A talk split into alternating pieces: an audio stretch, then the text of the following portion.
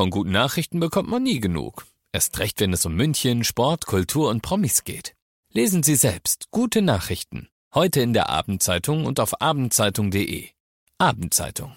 Die ist gut. 955 Charivari präsentiert. Einfach machen. Mutige Münchner, die jetzt deren Traum leben. Der Podcast mit Susanne Brückner. Herzlich willkommen zu meinem neuen Podcast, der für mich ein echtes Herzensprojekt ist. Ihr hört in diesem Podcast Menschen, die ganz mutig ihren Traum gefolgt sind, die ganz mutig ihre eigene Vision verwirklicht haben, ganz egal, was das Umfeld dazu gesagt hat, ganz egal, wie verrückt vielleicht diese Idee erstmal erscheinen mag. Diese Menschen haben alle eins gemeinsam, sie haben sich nicht beirren lassen und sind einfach ihren Weg gegangen und sagen jetzt, wir sind glücklicher als jemals zuvor. Ich hoffe, diese Geschichten inspirieren euch genauso wie mich und ich wünsche euch jetzt ganz viel Spaß beim Zuhören.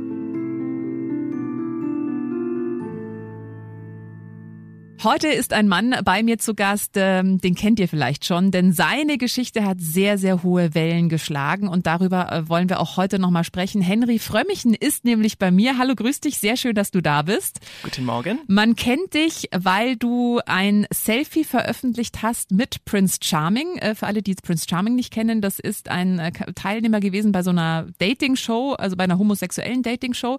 Du hast den erkannt in München, hast mit dem ein Selfie gepostet und hast das bei Instagram veröffentlicht veröffentlicht.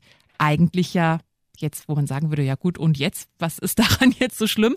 Du warst aber zu dieser Zeit äh, Priesterseminarist in München und wurdest aufgrund dieses Selfies dann äh, aus dem Priesterseminar entlassen. Genau.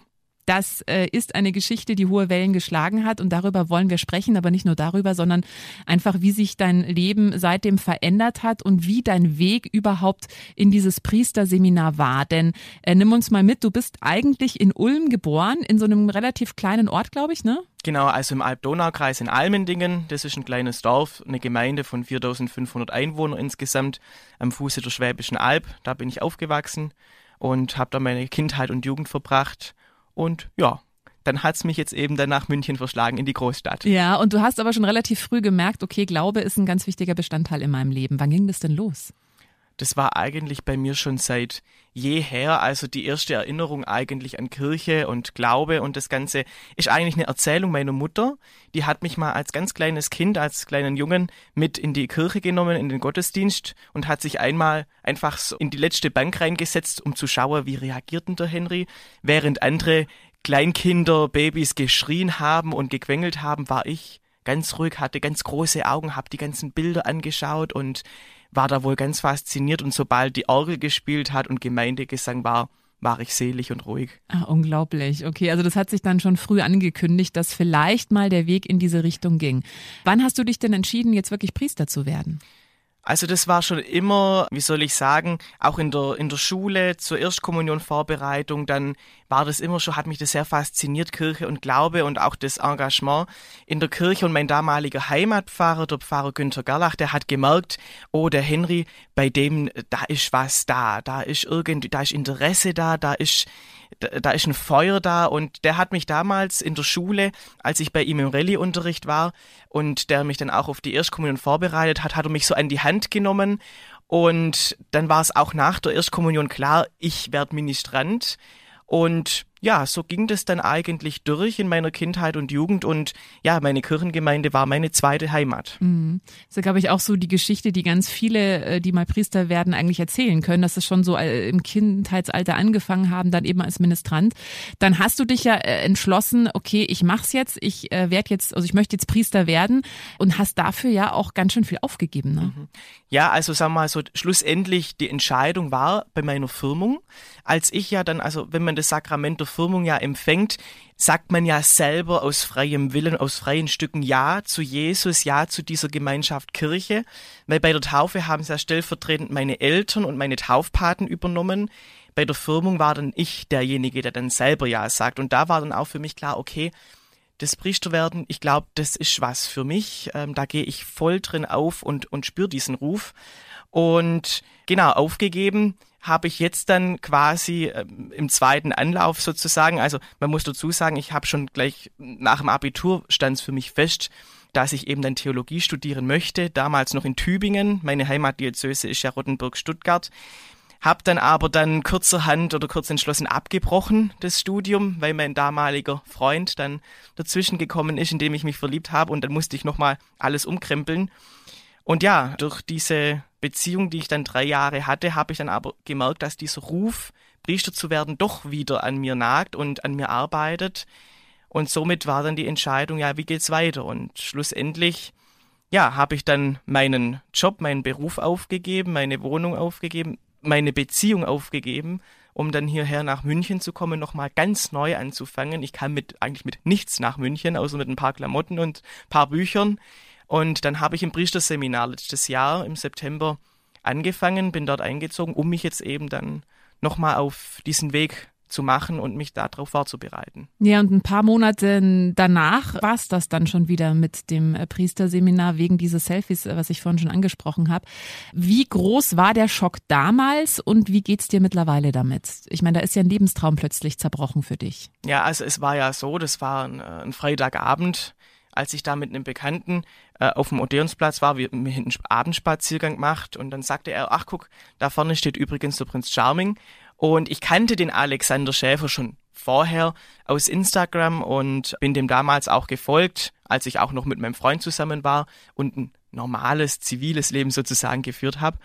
Und ich habe den gesehen und dachte, okay, das ist jetzt die Chance, einen prominenten homosexuellen Mann anzusprechen, kennenzulernen und eben ihn darauf anzusprechen, wie siehst du das, Homosexualität und Glaube, insbesondere eben katholische Kirche weil ich eben, ja, ich war jetzt zu dem damaligen Zeitpunkt eben Priesterseminarist und ich war ja mir meiner Sexualität bewusst. Also ich wusste ja, okay, ich bin schwul, gehe aber trotzdem oder möchte trotzdem diesen Weg gehen und habe da eigentlich so diesen Gedanken ähm, oder diesen Entschluss gefasst, okay, wenn ich mit ihm darüber spreche, ihn kennen viele Gleichaltrige, viele junge Leute und möchte einfach da ein Zeichen setzen, okay, mir als Priester oder als irgendwann vielleicht mal Priester, als Seelsorger ist es wichtig, auch gerade diese Menschen zu vertreten, für diese Menschen da zu sein, die auch ihren Glauben haben, aber eben aufgrund ihrer Sexualität, ihrer Orientierung, auch ihrer geschlechtlichen Identität, mit dem sie momentan im Hadern sind, dass sie da einen Ansprechpartner haben, der einfach ihnen zuhört und für sie da ist.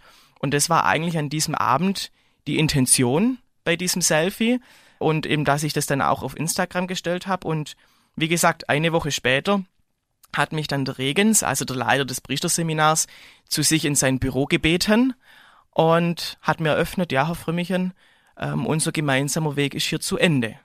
Sie haben ein Selfie gemacht mit diesem Prinz Charming, mit diesem Alexander Schäfer und das geht nicht. Sie sind Priesterseminarist der Erzdiözese München und Freising, repräsentieren die Erzdiözese und somit sind Sie als Priesterseminarist nicht mehr tragbar, weil Sie sich mit homosexuellen Menschen solidarisieren und diese Art von Homosexualität, wie es in dieser Dating-Show eben dargestellt wird, propagandieren. Und das war ja. Also ich muss wirklich gerade an mich halten. Also ich bin noch in der katholischen Kirche. Äh, ich habe dir das vorhin schon erzählt. Ich sag's auch gerne hier nochmal. Ich überlege schon sehr lange auszutreten. Als ich deine Geschichte mitbekommen habe, war das für mich wirklich so, okay, das ist jetzt wirklich der Tropfen, der das fast zum Überlaufen bringt. Ich kann, glaube ich, diesem Verein nicht länger angehören.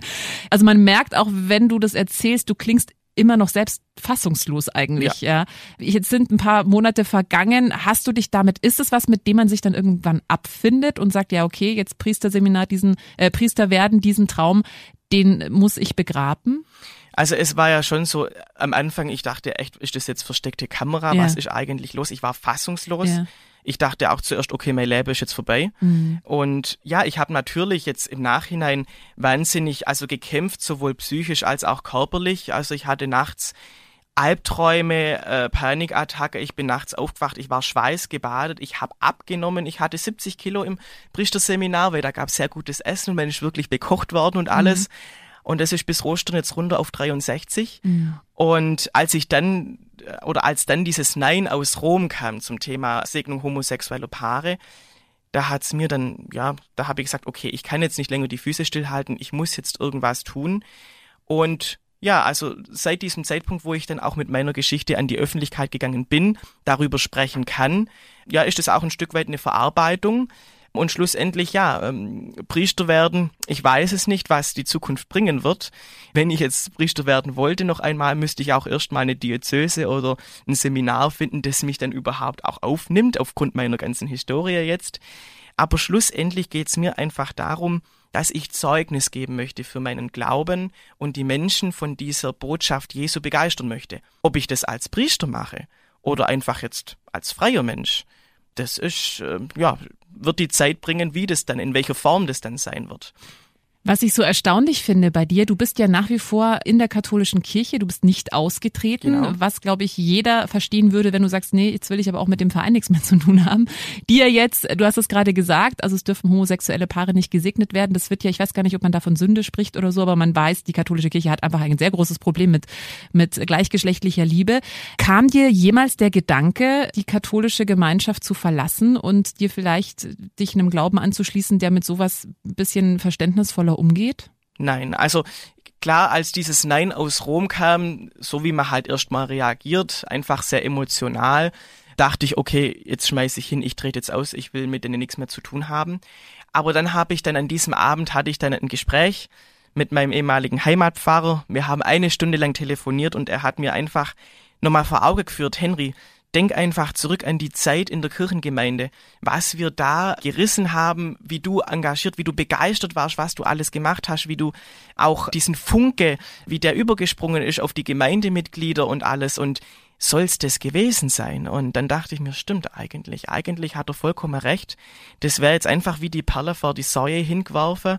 Und ich habe gesagt, nee, und genau diese Energie, diesen Esprit, das, was ich damals in meiner Jugend gespürt habe, diese Gemeinschaft in der Kirchengemeinde, das hat mich jetzt eigentlich motiviert zu sagen, okay, ich mache weiter und ich trete nicht aus und ich kämpfe für meine Kirche mhm. und kämpfe für die Menschen und für die Gläubigen, die gerne glauben und denen der Glaube auch wirklich wichtig ist, auch für ihren Alltag und die vielleicht nicht die Möglichkeit haben, den Mund aufzumachen, vielleicht aus Angst oder weil sie sich nicht trauen oder weil sie auch einfach nicht können. Hm. Du könntest es dir ja auch einfacher machen und ich meine, es gibt ja auch genügend Freikirchen. Du könntest wahrscheinlich sogar selber irgendwie sowas wie eine Kirche gründen mit den Prinzipien, die du wirklich vertrittst, weil das stimmt ja nicht alles. Also was die katholische Kirche vorgibt, deckt sich ja nicht zu 100 Prozent mit dem, wie du lebst oder was du für Überzeugungen hast.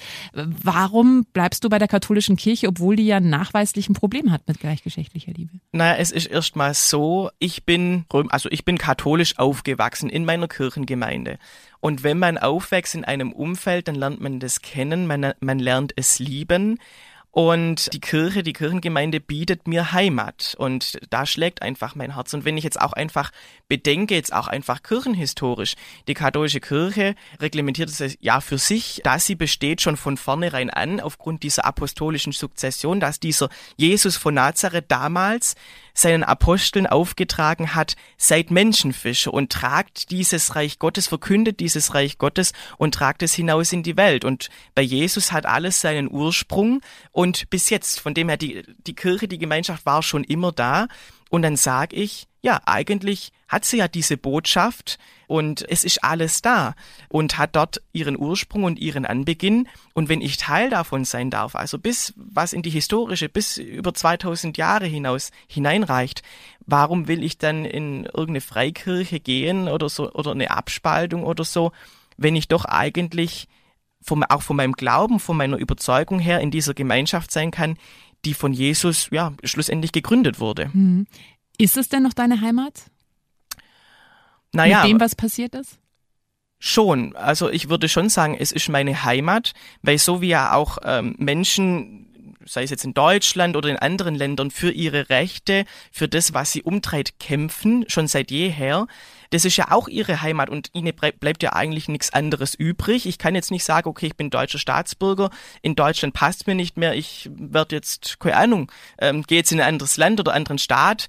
Man bleibt ja schlussendlich immer das, was man ist und, und so geht's mir eben mit meiner Kirche auch. Mhm. Und deswegen kämpfe ich einfach dafür, weil das ist meine Leidenschaft, da schlägt mein Herz und jetzt nur, sage jetzt einmal, der Schwanzeinzieher oder der Weg des geringsten Widerstands zu gehen, das ist nicht mein Anspruch. Und ich glaube, so Leute wie dich bräuchten wir noch viel, viel mehr in der katholischen Kirche, wenn ich mir da mal kurz persönliche Meinung erlauben darf. Aber äh, lass uns noch mal kurz zurückgehen. Du hast es vorhin schon angesprochen, du hast dich dann von deinem Freund getrennt, um, um Priester zu werden.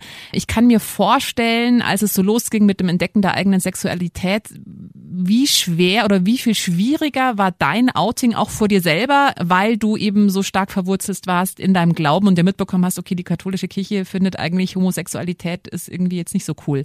Ähm, könnte ich mir vorstellen, da war das Outing oder das Finden der eigenen Sexualität wahrscheinlich noch mal schwieriger, oder? Ja, also ich glaube, bei mir war es so, da war eigentlich ich die Person selber, die mir am meisten Weg, äh, äh Steine in den Weg gelegt hat. Ich hatte das Glück dann, dass dann wir auch in unserer Kirchengemeinde dann einen neuen Pfarrer bekamen. Mein ehemaliger Heimatpfarrer ist leider in den Ruhestand gegangen, als ich ja auf dem Höhepunkt meiner Pubertät war. Er war für mich immer auch ein Stück vielleicht auch so so Vater, Großvater Ersatz, einfach so ein so ein Ansprechpartner, der mich in den ja in meinen Fragen des Lebens immer ja begleitet hat. Und zu dem Zeitpunkt, wo ich ihn als Ansprechpartner am meisten gebraucht hätte, hat er mich verlassen oder ging er. Und somit war ich dann selber auf mich allein gestellt. Und da kam das dann auch erst, also gerade auch so dieses Bewusstwerden, okay, ähm, mit mir ist irgendwas anders. Also mein Opa, der war Bademeister in Almendingen und ich habe so äh, jeden Sommer eigentlich da im Freibad verbracht und irgendwann habe ich gemerkt, okay, die Jungs in der Badehose werden irgendwie interessanter als die Mädchen im Bikini. Und ich hatte mein Coming Out dann in der Kirche, also in einem seelsorgerlichen Gespräch mit dem neuen Heimatpfarrer, der bei uns dann äh, war, der nach Almendingen kam. Und es war, es war ein langer Kampf, es war ein langes Ringen, weil ich habe oft das Gespräch mit ihm gesucht, konnte das aber nie benennen, habe immer so versucht, durch die Hintertür irgendwelche Thematiken anzusprechen. Aber ähm, das war immer so ein, ja, so ein, so ein indirektes Ringen und ich wusste nicht, was will er von mir und er wusste nicht, was will ich von ihm. Und eines Abends oder nachmittags kam ich zu ihm und habe gesagt, okay, Herr Pfarrer, ich bin schwul. Und er war überglücklich, er war so, er hat sich für mich gefreut und hat gesagt, ja, Henry, endlich hast du's. Es war nicht mehr mit anzugucken, wie du unter der ganzen Situation leidest. Und er sagte zu mir, Henry, ja, Gott ist schwul. Und dann war ich, ich war zuerst fassungslos, ich wusste gar nicht, was will er mir da, da damit eigentlich sagen, aber er hat recht. Und er hat gesagt, Henry, Gott liebt dich genau so, wie du bist. Und so wie du bist, so ist es gut. Und du bist Mensch, du bist Henry, du bist einfach Henry und so darfst du sein und steh zu dir. Und bei mir war es dann einfach so ein Ringen, ja gut, wenn ich mich jetzt oute, dann kann ich den Berufswunsch Priester werden vergessen, weil ich wusste, aufgrund der Instruktion von Papst Benedikt XVI., die er ja 2005 herausgebracht hat, dass Menschen mit tiefsitzenden homosexuellen Tendenzen nicht zum Priester geweiht werden dürfen, wusste ich, okay, wenn ich mich oute und jetzt ja offen homosexuell lebe, kann ich mir diesen Wunsch, Priester zu werden, abschminken. Und er sagte aber, Henry, das spielt erstmal keine Rolle, werd erstmal trotzdem Priester. Du kannst dich auf diesen Weg erstmal machen, deine Sexualität spielt jetzt erstmal keine Rolle. Und das hat mich dann bestärkt. Ich konnte endlich zu mir selber stehen, ich konnte wieder frei lachen, ich konnte mich frei bewegen, weil das war ja wirklich immer ein Versteckspiel und zu gucken, wie ist mein Verhalten, könnte da irgendjemand in meinem Umfeld sehen, oh, ähm, der ist schwul mhm. oder sonst mhm. wie. Es war ja immer ein Versteckspiel, ein Kampf, also du gehst ja auch wirklich äh, in diesem Prozess durch die Hölle ähm, bis du endlich mal zu dir selber stehen kannst. Und da war ich einfach frei. Durch dieses Gespräch habe ich mich so, ja, wie ein neuer Mensch gefühlt. Ich habe die Welt mit, wieder mit intensiven Farben gesehen und es war alles, ja, unbeschreiblich schön. Und mhm. einerseits konnte ich zu mir selber stehen, ja, ich bin der Henry und ja, ich will trotzdem Priester werden. Mhm. Wow. Ja.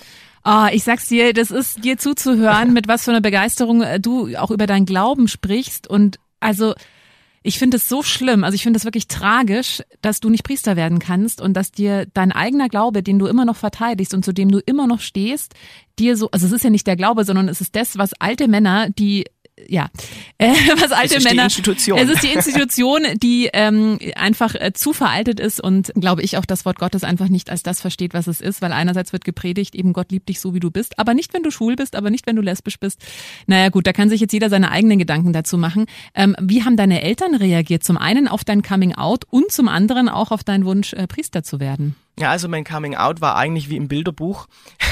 es war so, ähm, ich war damals, da war ich 15, 16, war ich auf so einer Internetseite angemeldet, die heißt DBNA, also du bist nicht allein. Das ist so ein Chatroom für 14 bis 27-jährige queere Jungs.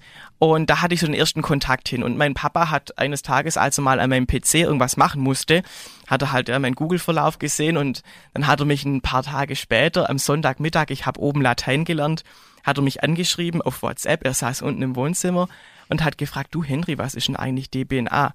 Und ich so, um Gottes Willen, gell? Und dann, ja, ist ja selbsterklärend und so. Und dann hat er mir halt geschrieben, ja, also er ist stolz auf mich, er, er liebt mich genauso wie ich bin. Und wenn ich bereit bin oder das Bedürfnis habe, mit ihm zu sprechen, ja, er ist immer für mich da. Oh, und toll. nach dieser Nachricht bin ich sofort runter zu ihm gerannt ins Wohnzimmer, habe ihn einfach in den Arm genommen. Ich habe geheult wie Schlosshund, aber es war einfach schön. Mhm. Und dann habe ich gesagt, okay, ähm, der Mama sage ich es aber selber, gell, du sagst es der nicht. Und hat gesagt, nö, nö, kein Thema, du darfst es der Mama selber sagen. Und bei der Mama habe ich, ich weiß nicht aus welchen Gründen, länger gebraucht und ich glaube noch so ein, eine Woche oder so. Dann bin ich eines Abends zu ihr dann ins Bett reingeschnuckelt, wo sie schon im Bett war.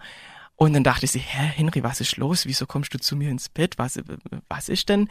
Dann habe ich eine halbe Stunde lang rumgedruckst da, ich musste was sagen und, gell, du hast mich aber lieb, egal was kommt. Ja, natürlich, du bist ja mein Sohn.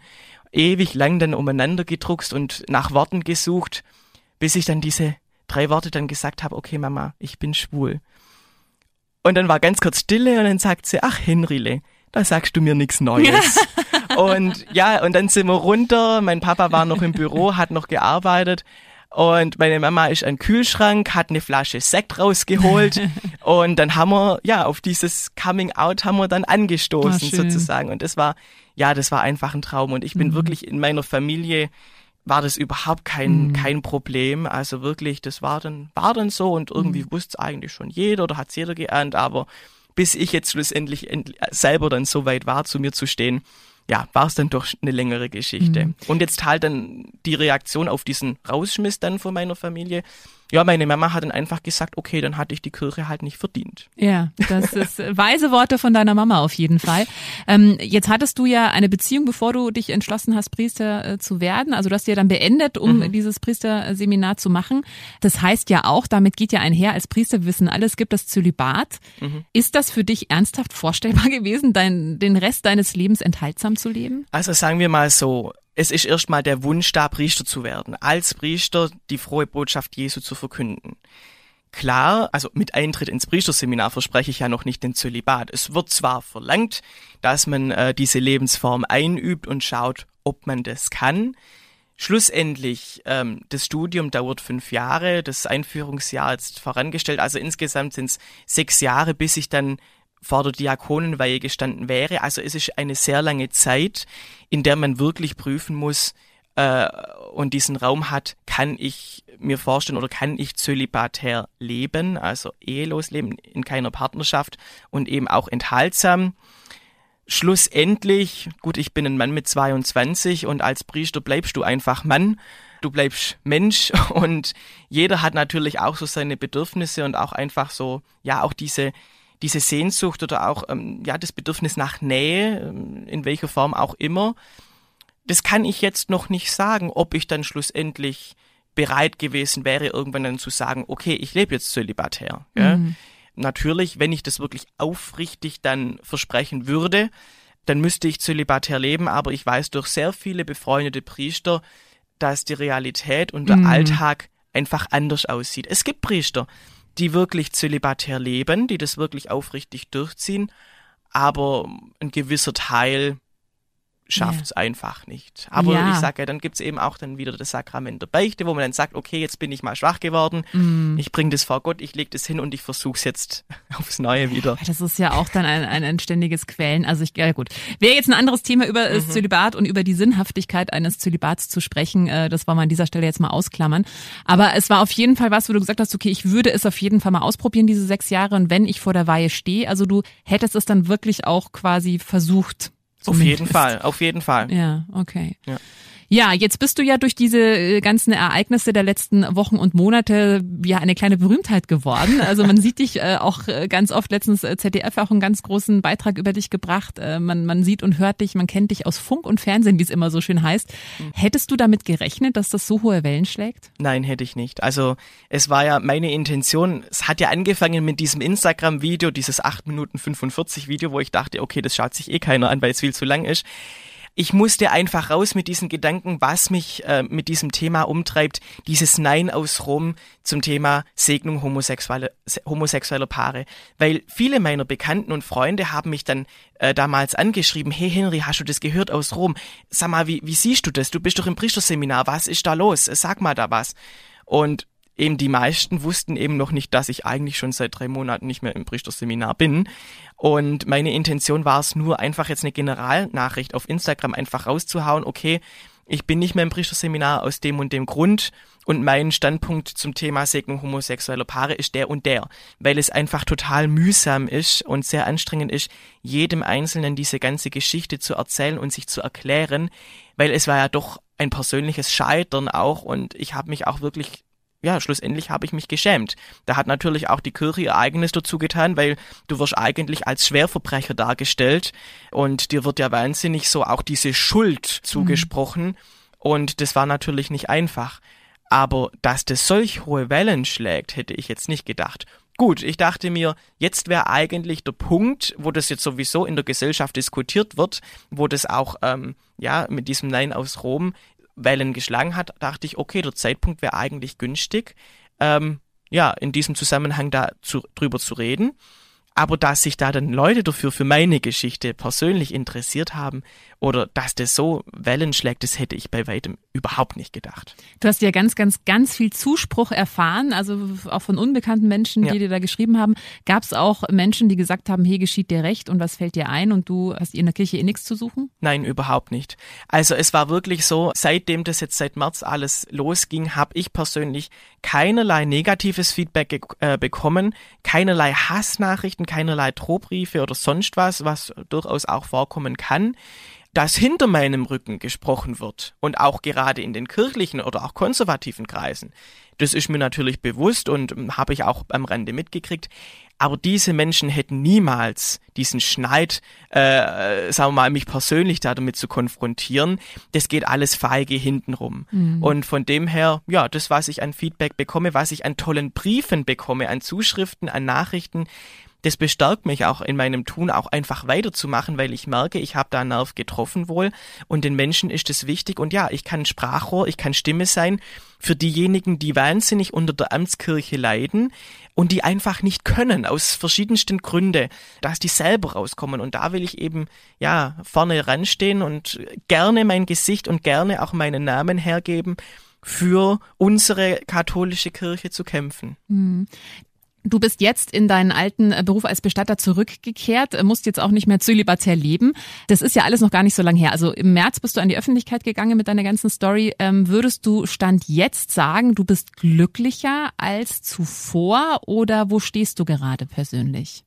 Mm, ja, also glücklicher, auf jeden Fall bin ich freier als zuvor. Und wenn man sich selbst persönlich frei fühlt und frei ist, geht glaube ich, das Glücklichsein dann auch einher. Weil einerseits habe ich die Möglichkeit, über meinen Glauben, über meine Begeisterung zu sprechen, andere Menschen zu erreichen mit dieser Botschaft.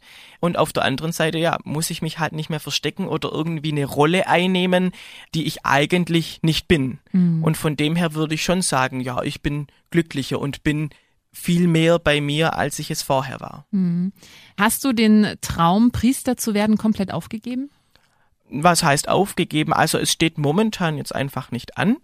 Aber ich sag, wer weiß, was in fünf, zehn Jahren sein wird, wie sich das alles auch vielleicht verändern wird.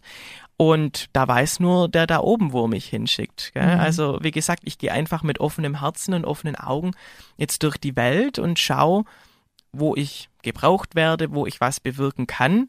Und ja, ich lege das einfach alles in seine Hand, weil es gibt auch so einen schönen Spruch, wenn du Gott zum Lachen bringen möchtest, erzähl ihm von deinen Plänen. Und bis jetzt ist immer alles anders gekommen, als ich es mir vorgestellt habe. Von dem her habe ich jetzt einfach gesagt, okay, ich lasse ihn jetzt machen. Ich arbeite einfach in meinem Beruf und mache meinen Alltag und alles. Und schlussendlich, er wird es dann schon in die richtige Bahnen lenken und ja, es wird sich eine Tür auftun. Manche Türen gehen zu, dann gehen wieder andere auf. Und dann ist es an mir zu schauen, wo es dann auch für mich hingeht und eben das auch dann zu erkennen. Hm. Henry Frömmichen, ich bin wirklich sehr, sehr dankbar, dass du heute da warst, dass du heute mein Gast warst und ich bewundere zutiefst zum einen wirklich deinen Mut, mit deiner ganzen Geschichte an die Öffentlichkeit zu gehen. Man merkt, wie tief verwurzelt du einfach auch in deinem Glauben bist, wie viel Stabilität und Sicherheit dir das gibt und ich bewundere noch viel mehr, dass du nicht an der katholischen Kirche schon komplett verzweifelt bist und einfach gesagt hast, wisst ihr was, ohne mich, ich bin jetzt raus hier. Also wirklich meinen höchsten Respekt und vielen, vielen Dank, dass du da warst. Alles Gute dir. Ja, danke schön und danke für die Einladung. Wenn dir diese Folge gefallen hat, dann äh, freue ich mich sehr, wenn du meinen Podcast abonnierst, wenn du ihn teilst oder wenn du mir einen Kommentar da lässt. Einfach machen. Mutige Münchner, die jetzt ihren Traum leben. Präsentiert von 955 Charivari. Wir sind München.